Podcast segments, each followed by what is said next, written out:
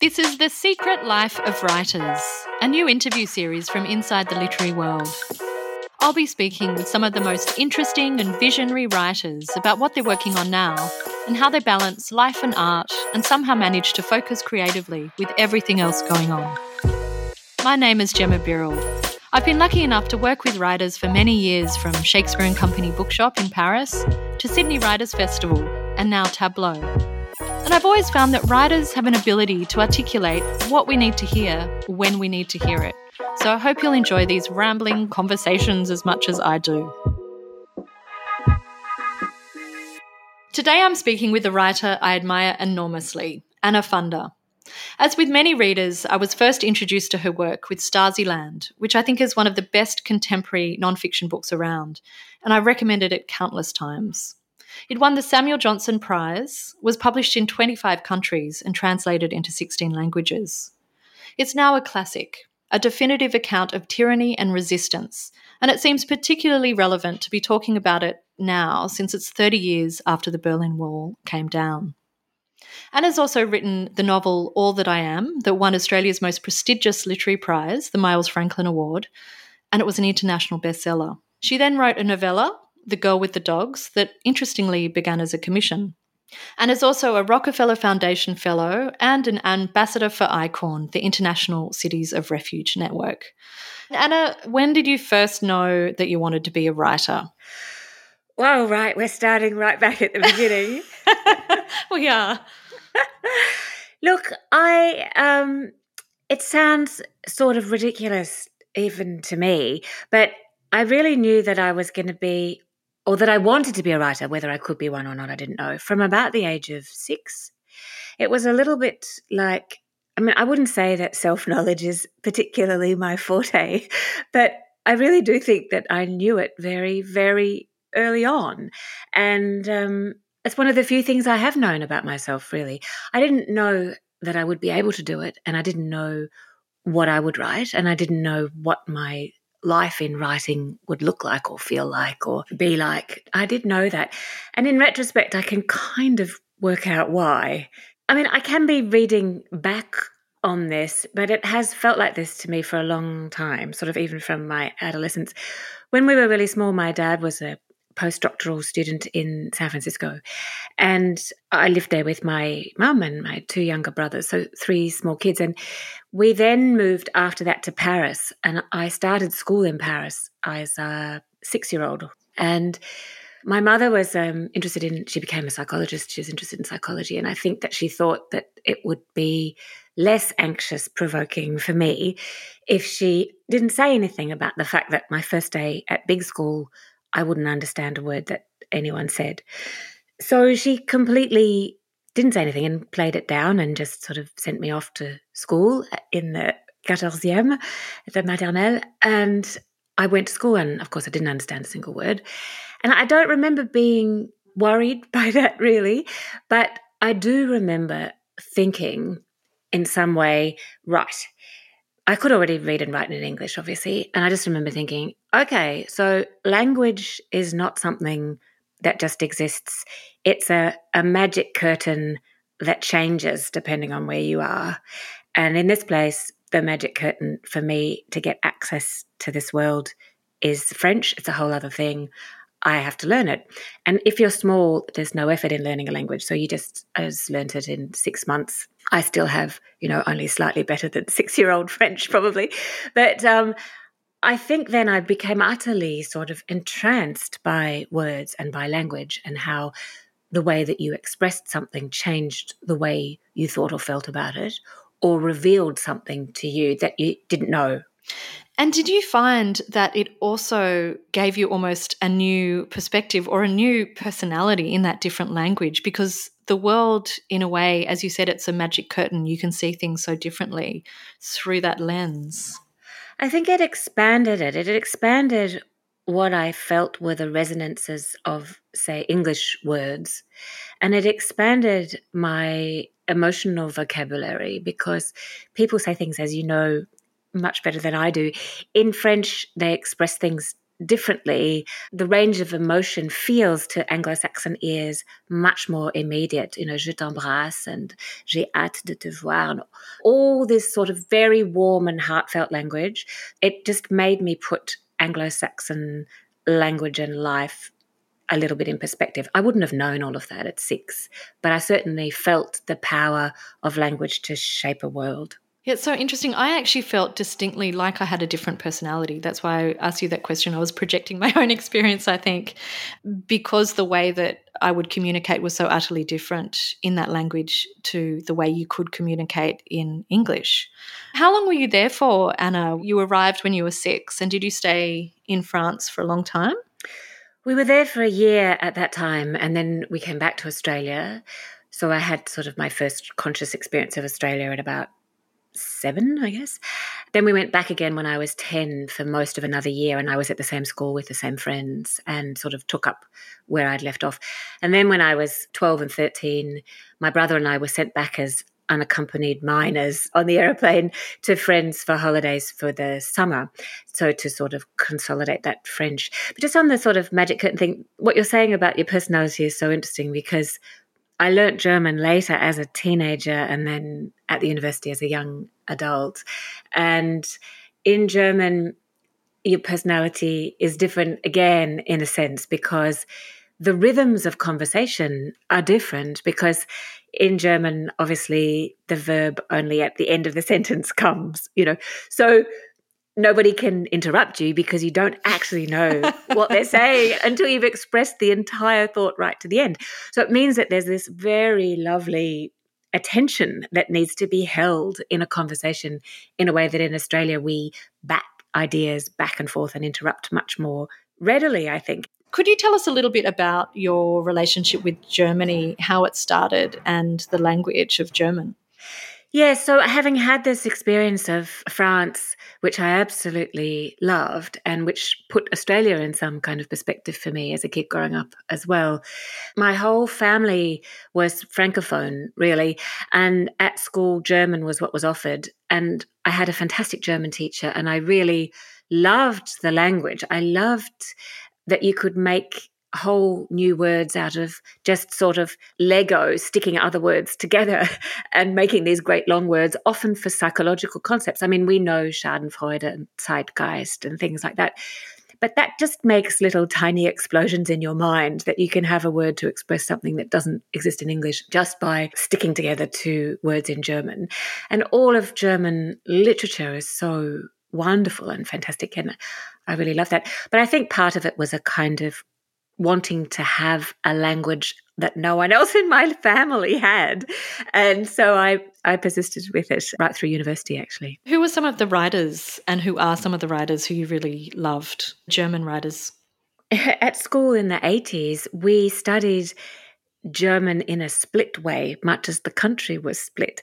So we would study Goethe and Schiller. Goethe is, of course, the most wonderful, glorious, gorgeous, immediate emotional, clever writer, just absolutely fantastic. But then more recent works, we were studying East German and West German literature split, like the country is split. That was fascinating to me, the idea that there was this whole place where literature was being produced in circumstances that didn't really allow for it. Who were you reading from East Germany? So we were reading Christa Wolf, we were reading Heiner Müller, the playwright, we were reading Monika Maron, say about environmental degradation. Some of these books were published in the East and available in the West, and some of them had been smuggled out and would be published in the West. We were reading Bertolt Brecht. So Brecht was writing before and after the war, so before and after the split of Germany. And his play Mother Courage is one of the best plays of the 20th century. Then, you know, he goes back and he lives in East Germany all of that politics, what can be said in what circumstances, and how you have to learn to read between the lines in a dictatorship like East Germany. But also, in general, we all have to learn how to read between the lines because some things can be expressed really clearly and some things can't. And that's sometimes a matter of politics and sometimes just a matter of, say, for, for me, when I'm writing, I know that I'm writing something and I think I know what I'm saying, but I'm also saying other things that the reader will read into it between the lines or because of their own history or because of their own imagination. So that whole active writer reader relationship was made live, if you like, for me as an adolescent by it's a psychological issue and a literary issue, but it was made very live also by the politics of East Germany, where things were being said that couldn't be said directly. So it was like a, a mystery or a puzzle in language and in literature and in art. And I was completely fascinated. I still am, as you can hear, completely fascinated by that. Going back to Stasiland, it was now published in a long time ago. I cannot believe that it was 2002 that it was first published. I vividly remember when it came out and it was in all of the bookshops. And it really um, felt groundbreaking at the time, not just in what it was revealing, but also in terms of its style. It felt to me like a major step for the popularity of creative nonfiction. Is that your memory of it when it first came out, that there was that reaction? That's a nice thing to say. I think I was when it came out, I had a six week old baby. And um, when I look back 18 years, because she's 18.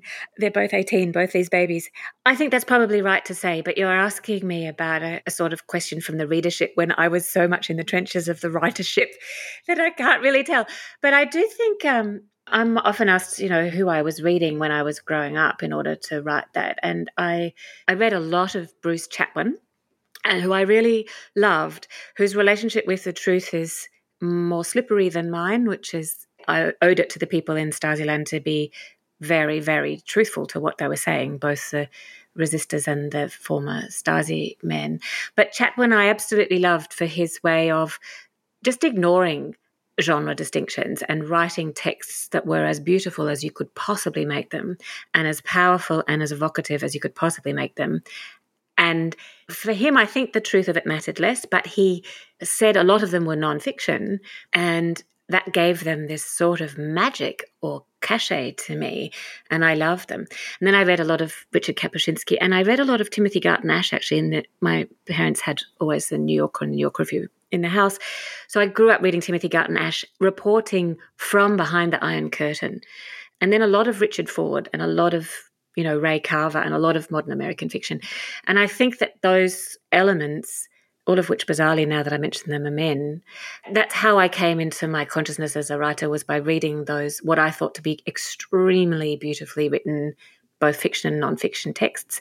But I think the thing about Stasiland is that it's a very intimate voice and I think that was the difference. I don't think that those voices are as intimate as sort of written on the body. So the role of the narrator in Stasiland I'm saying this as if I knew what I was doing at the time. I was just doing it. But the role of that narrator is to observe everybody as closely and open heartedly and intelligently as possible.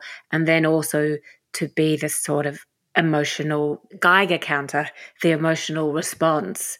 It has to be written in there as well because that seemed to me the most honest thing to do. And it seemed to me to create a space for the reader to be there as well, either with me or somewhere in that room which contained that range of emotional response.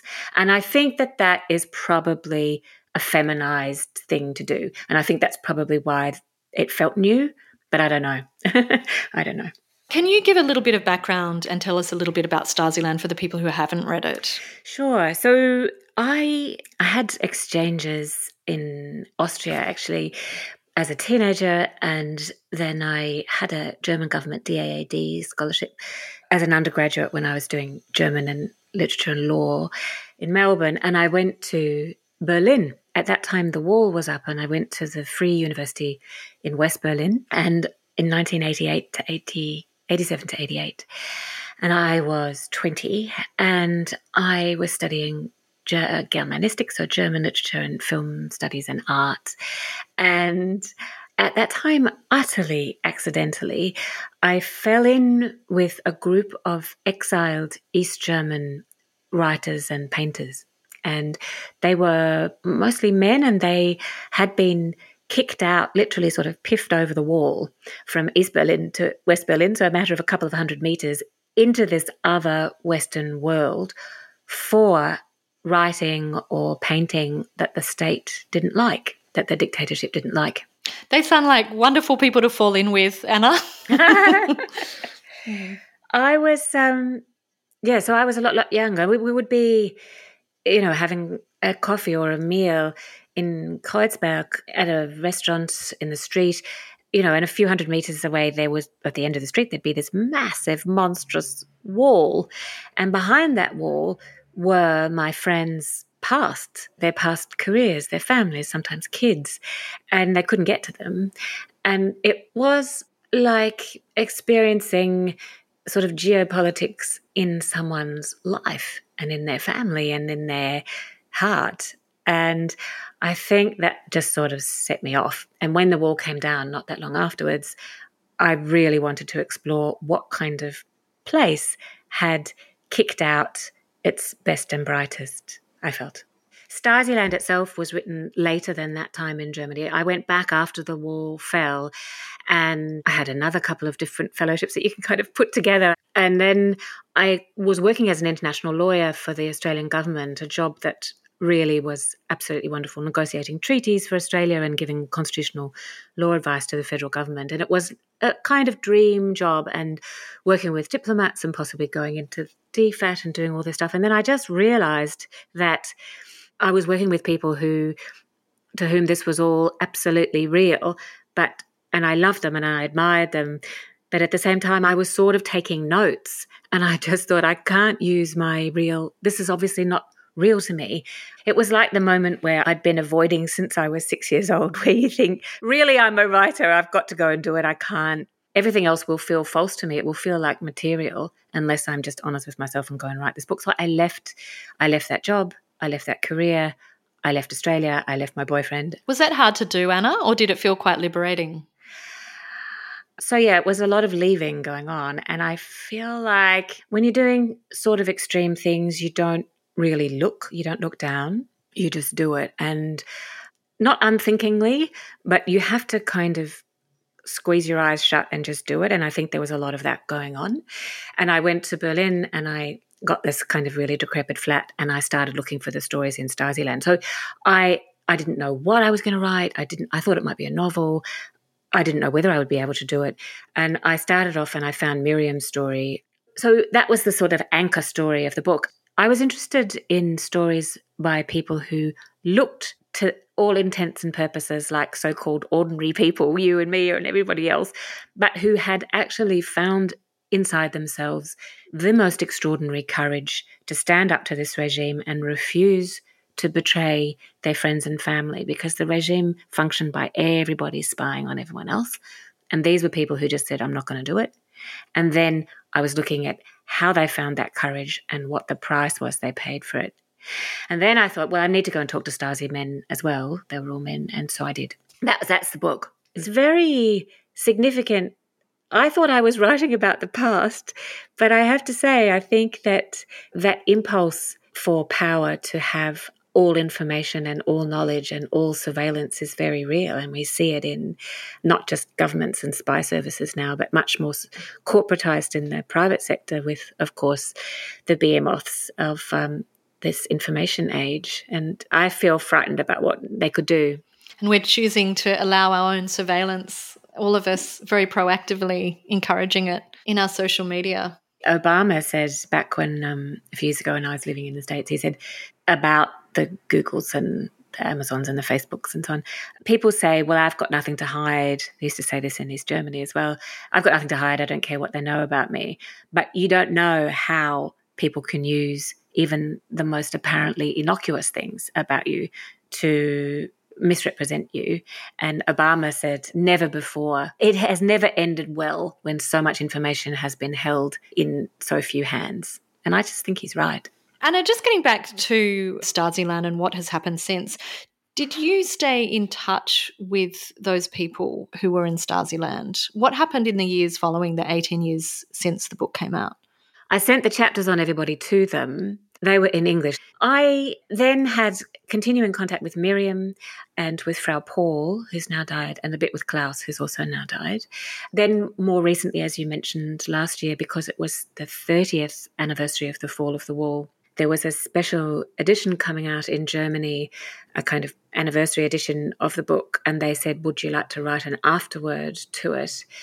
And the Folio Society in London had brought out a folio edition in 2016 where they had included original photographs of mine of like really pretty awful snaps, but with the sole virtue of kind of originality where they were of the Stasi men or the places or my flat or me or my writing desk and so on. And they'd brought out this really beautiful bright yellow folio edition. And I'd written a little author's note to that. So when the opportunity came up last year to write a much more detailed piece, sort of on the 30th anniversary of the fall of the wall, looking at where is Germany now? Where are the people in my book now? What has happened in those 30 years? Have they found justice? Have the Stasi men had their comeuppance? What is the situation? How has democracy in Germany dealt with this dictatorship in its past? So I really, um, I spent a few months going into that last year, I have to say, and this piece then came out in the monthly in English. And it's in the German edition. It's actually in the back of the German edition, that piece. It is. It is. It had to be legaled a couple of times. And, you know, it's still a very tricky subject. Mainly in the most particular instances, in general, the Stasi men have done much better than the former political activists and political prisoners who are reduced to the welfare system. They get a little bonus calculated on. So, if you were a demonstrator for democracy and you got put into prison and then you were tortured or psychologically kind of abused, you can get a little bit of extra money calculated per month of prison. But the Stasi men, who all had these kind of slightly cornflake packet law degrees from their own universities, and but they had solid work histories and status. After the fall of the wall, they brought this action in the Constitutional Court in Germany to say we deserve higher pensions than anybody else in East Germany because we have these long work histories in our own system, of course. And weirdly enough, that was granted. I think that is extraordinary that they have still so much power that's carried throughout all of these years. It does seem like the good guys don't always win, or like democracy doesn't really value the people who fought for it.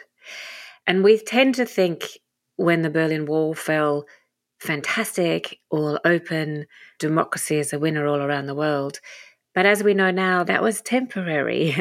and the victories of democracy and open kind of markets and things don't seem so secure, particularly now, less and less so. So it's very interesting to look at how how power works like that. And interestingly, in hindsight, Anna, you could see that it was also potentially because of shame. It made people uncomfortable in general who had gone along with the regime. Yeah, I think that's right. Shame and also fear, which I noticed in my own book launch. Obviously, my own, I was never in fear or in danger. So this is kind of a tiny, tiny example, unlike those really brave people in the book. But when the book was being launched in, again, the Runde Ecke at the Leipzig Book Fair in uh, 2004 in Germany, I looked onto the stage. I tell this story in this afterward and in the monthly piece. I looked onto the stage as I was being introduced, and my publisher was absolutely terrified. She was this West German woman. I could see her knees knocking together under the lectern. And I thought, why is she so terrified? This is not a joyous book launch that I was expecting.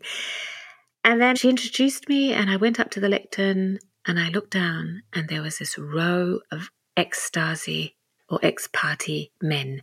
So there's middle aged men, a lot of beige, a lot of Brylcreem, and absolute fury looking at me. And I thought, right, this is what's happening here.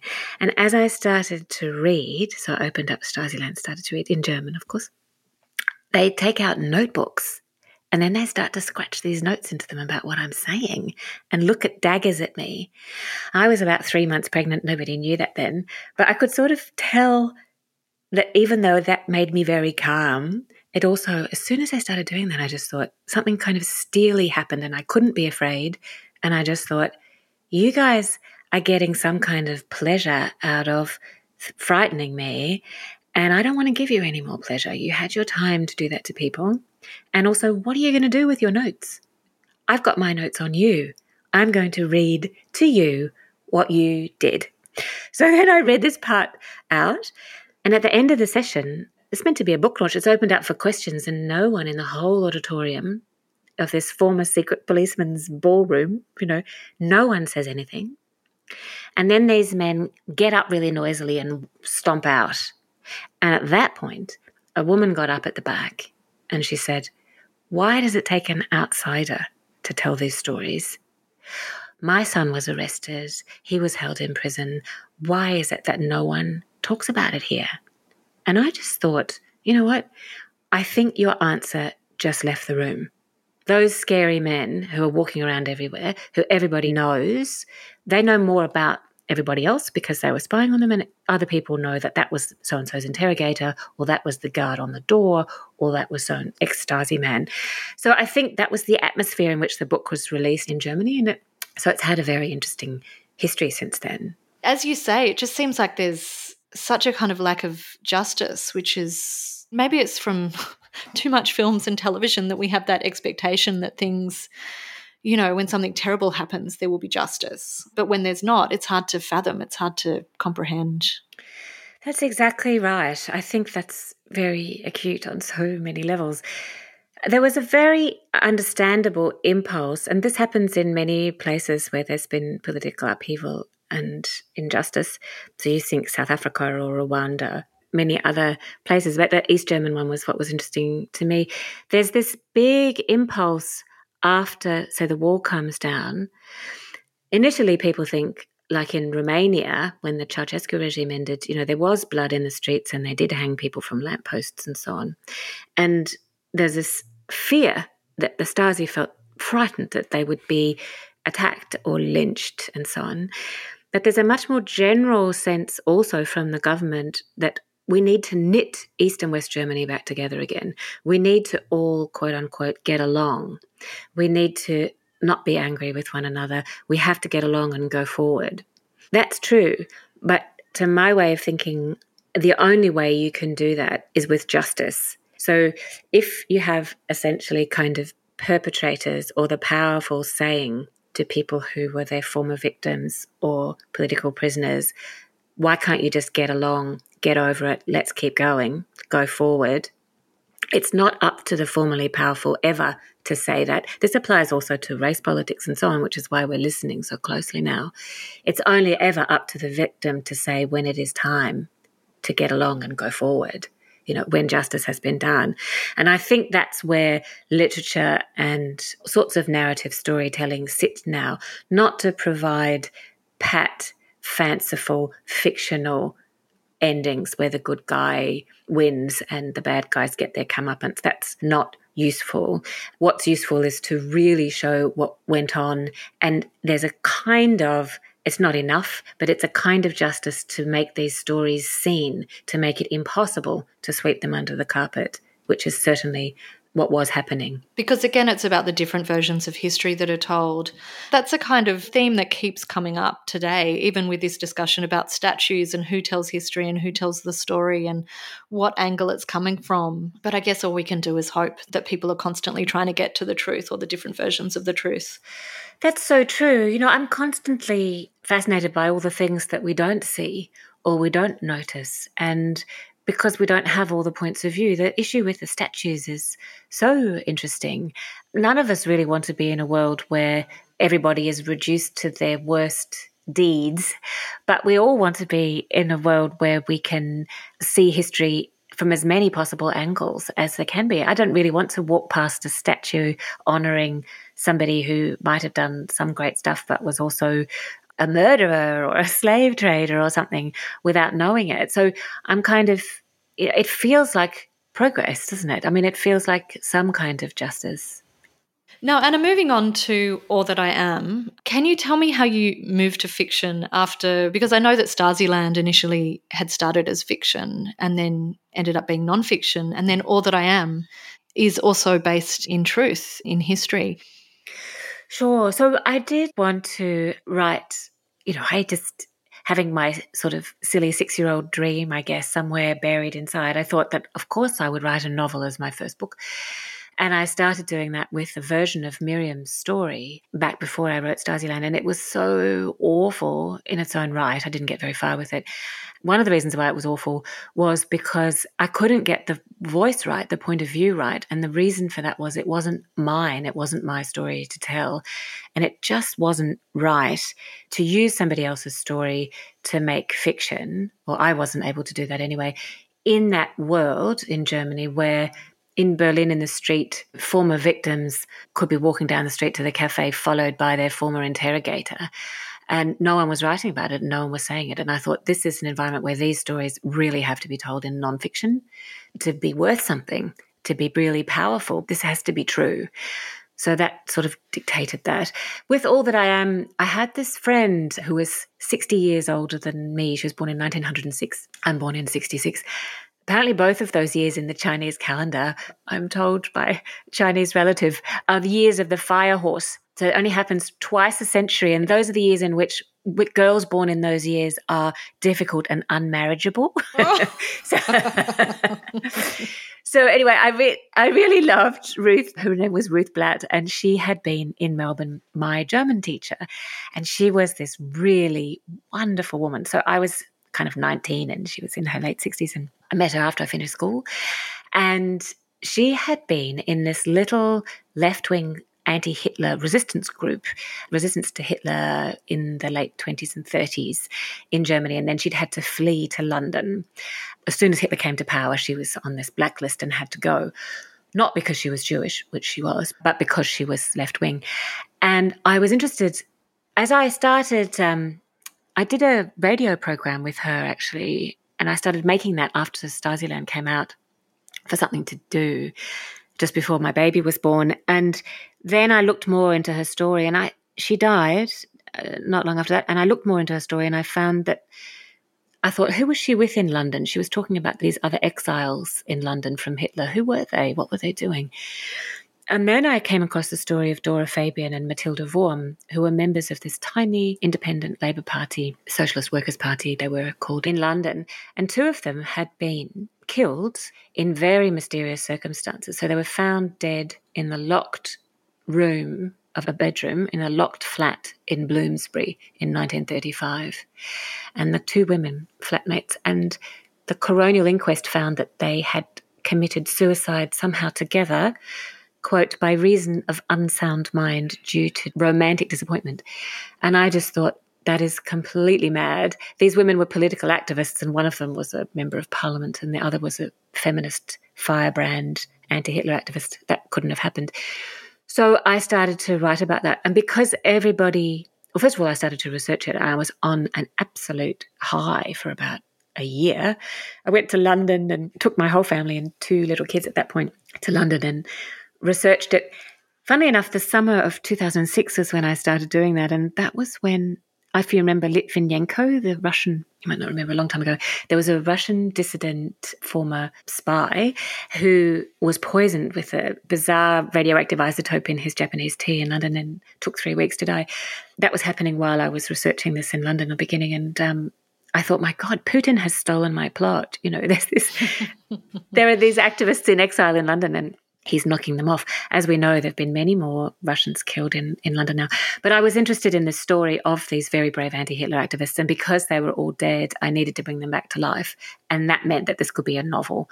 And so that's what I did. But it's tied very closely. This is only kind of a bet with myself in some bizarre kind of hangover from my being a legally trained. All the evidence really that I found in this 18 months of research in three different countries about what happened to these people and what they were doing and what Hitler was doing at the time to send out people to kill people overseas. All of that could have been taken into account in the coronial inquest and wasn't. So it's a novel, it utterly reads as a novel, but in the bag, I've got all of these sort of evidentiary points. I think vaguely in the hope that somebody who's a properly trained investigative journalist will one day come along and, and put it together in a non-fiction way. How did you decide about that tightrope treading the line between fiction and the truth and how closely you went to the truth? Was that difficult at times or did it come naturally and easily? It was pretty easy. Not that I generally say things are easy for me. But I got the voice of Ruth, old Ruth. So Ruth is narrating this from her life in Bondi Junction in Sydney as an old woman. And her voice is not really the voice of my friend Ruth, who was kind of more optimistic and sweeter in a way than the Ruth in the book is a bit more caustic and complicated because she's in, been infected by me, I suppose. But the other voice is the voice of Ernst Toller, who was a really wonderful revolutionary and playwright, very glamorous, intelligent, also manic depressive major figure in literary figure and he was in exile in London as well, and he was part of this party, and he was lovers with my main character, Dora Fabian. And his voice came pretty early as well. I think I really started writing him, and once I knew that I had him from the inside, you know, he's a stuck writer. it wasn't that hard. Once I knew I had him, I had this kind of inside running on what it might have felt like to be in London in exile. This book you had multiple editors for. How was that experience? Um, yeah, so the book was sold um, in a kind of auction at the Frankfurt Book Fair, and so it went into multiple English speaking territories at the same time. And that meant that there was an American editor, a British editor, an Australian editor all involved. And my Australian editor, very brilliant Ben Ball, mentioned these other wonderful Australian writers and said, Oh, well, usually, you know, what I can do for you is to get in all the other editors' suggestions, and then I just incorporate them into a document and just give you one set of stuff to look at because they might overlap or whatever. And I love being edited. I maybe it's just a sign of how how lonely I am or how how needy of attention on my text. But I really love that process of working with someone. It's such a sort of a kind of thrill to have somebody give your work that close attention. So I wanted to hear what the British editor had to say and the American editor had to say and Ben had to say. In the end, there were not so many editorial interventions from US and the UK. So I worked mostly with Ben and we went back and forward, but it was a complex and six month long process. The British editor did have a couple of sort of genius strokes, one of which was the opening line of the book that a lot of people have remarked on is when Hitler came to power, I was in the bath. And that was that's Ruth talking. It's a beautiful first line. it works because it says, I mean, I didn't want to mention Hitler in this at all. I didn't want to write some kind of anti Nazi novel, but clearly that's what it was. And in the end, I had to just call a Hitler a Hitler, if you like. but it meant that you had this sense of immediate kind of intimacy in the body of things that were going to be felt and vulnerability and kind of sexiness that I wanted the book to have at the same time as this is clearly a political book and that's all concentrated in the bath. That came at about the 30 or 40 page mark actually. And the British editor said, that's your opening line. You know, ah, stick that at, fabulous. Stick that at yeah, so that was that was fantastic, and then sort of reorganized that.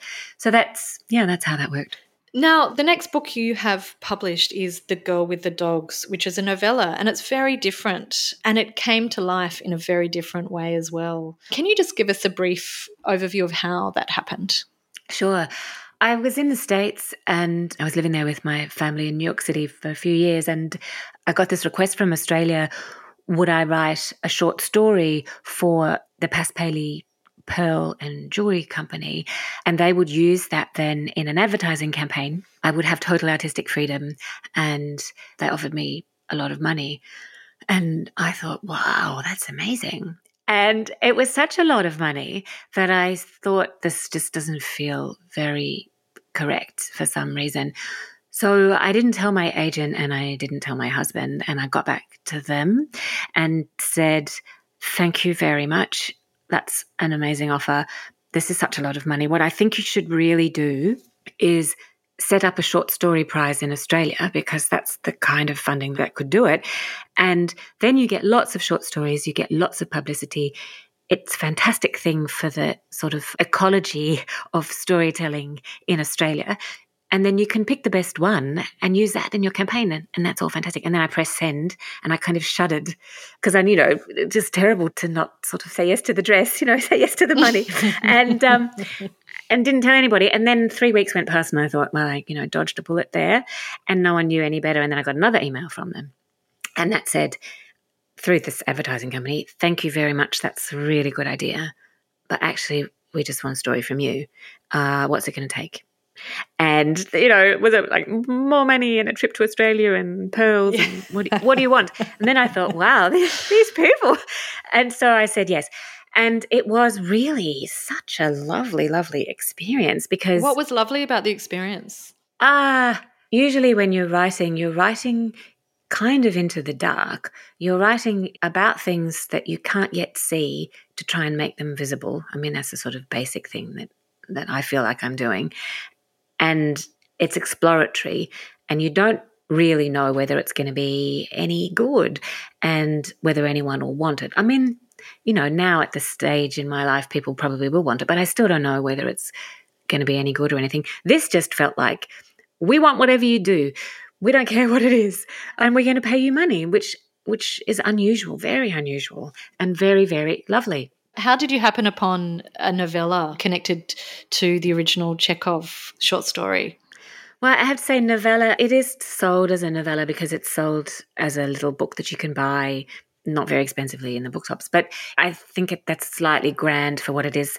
It's really a short story. And when they said to me, we'd like a short story from you, I said, okay. And I thought, that's a very open brief. And often in creative work, my husband does creative work too, and he's very acute about it. You need parameters. The clearer and closer and more defined the task is, the easier it is to be creative in it. Which is what the Oulipo say, of course. That's a very nice French segue as well. That if you have kind of those parameters or clear kind of guidelines um, to work within, your imagination soars. Who says that? That's great. The Oulipo, the French literary movement, the Oulipo. Ah. Their whole idea is, um, you know, for example, there'll be a whole novel written without the letter E, kind of strange things like that that they have they have i mean that's Perec stuff yeah yeah exactly exactly he was one of them i tend to look really closely at the brief so they said short story and i thought to myself okay that's really too broad so i thought short story, what does that mean to me? And Nabokov said that the best short story ever published was Chekhov's The Lady with the Dog. And I went and reread that, and it is the most extraordinary and wonderful story. And I was obviously sort of intimidated and inspired in equal measure. And I just thought, this story is because it's Russian, of course, it's about someone called Anna, and it's about a woman as a young woman who has an affair with an older man in a seaside resort and the point of view shifts in it are very interesting and they shift around. But essentially, Gurov, the older man, comes to realize that what he thinks is a passing fling because he's had so many other passing flings actually isn't. And he's getting old, and this is going to change his life, and this is really important. And I thought, how would she feel, this younger woman, when she's his age? So she's in middle age, in close to 40, and she looks back on this affair how does she think about it? And I thought, in the modern day and age, if you look back on affairs that you had, or relationships, or loves that you had when you were younger, you don't just look back and think about them. You can just click, click, and bring them right up on Facebook and have a look at them. And I thought, how how does that feel and how does that play in the age of this kind of technology? So I just thought that's some parameters for me. An affair, looking back on an affair, how do you feel about it? Do you bring that back into your present tense psychologically? Do you actually go and hunt down this person and can just sort of talk to them? What does that do to the regular, normal, everyday life that you have built? Is it destructive? Ha- what then happens? And I was at a really amazing, right, little tiny writers festival with Don DeLillo and Rachel Kushner and me. We were the only three guests. Is that the in, one on the Italian island? It, yes, that's in Capri. Yeah, and it was so amazing. And one I've of, always wanted to go there. Oh my gosh, it was just absolutely such a privilege. And one of my New York friends was there, and she was looking at her phone. This was the earlier, so this is 2014. And she was looking at her phone and she had her grown up children on an app called Life 360. And I was so shocked that she was tracking her children, her grown up children on this app. who were in America and they were traveling around and stuff, and she wanted to know where they were. And she said, Oh, no, you know, they have agreed to this and stuff. And I got sort of fascinated by this tracking technology. So that then made its way into the story as well. So I set up these parameters and then I just watched where it went and wrote the story. That leads really nicely to what you might be working on now. Are you able to talk about what you have been working on in these recent years?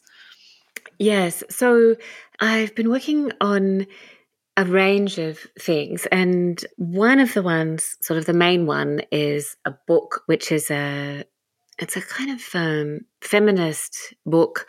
It's partly a biography of somebody else's marriage and how that seems to me to have worked. And then it's My Husband's Terrified, partly kind of autobiographical, although not too much. And it's really about what it is to be a wife. So it is kind of an exercise in, well, it's a narrative nonfiction thing, but it's an exercise in making visible all the sorts of work that women do that are not necessarily visible in normal life and that are seen as just part of caring, for instance, or part of normal life, or part of apparently just division of labour in the home. And I'm very curious about making all of those things really, really visible because I think that the division of labour in the home is massively unequal. And I think that once you make those things really visible, they can be valued. And once they're valued, they can be shared. It sounds like an extraordinary topic to explore, a really important topic to explore. How has the writing process been going? Have you been enjoying it? Is it difficult? What is the process like for you, Anna? Each of my books has had a kind of unusual, f- not The Girl with the Dogs, which is a much more traditional story, but Stasiland and All That I Am have been, for me, exercises in finding a form that best fits or not to be too grandiose about it, kind of does justice to the material. So I touched on earlier why Stasiland had to be nonfiction. It then also in order to string together these stories of resistance and stories of collaboration, as the city of Berlin was knitting itself back together, I needed to put a narrator in there who was me, obviously, because it's nonfiction. So all of those decisions about fiction, nonfiction, a narrator, if it's nonfiction, it has to be me, how much of me is going to be in there, and so on, defined what that book was. All That I Am has this relationship to truth as well. It reads like a novel but it's from two different perspectives because both of them had different lights to shed on Dora, basically. And then it has these footnotes in the back.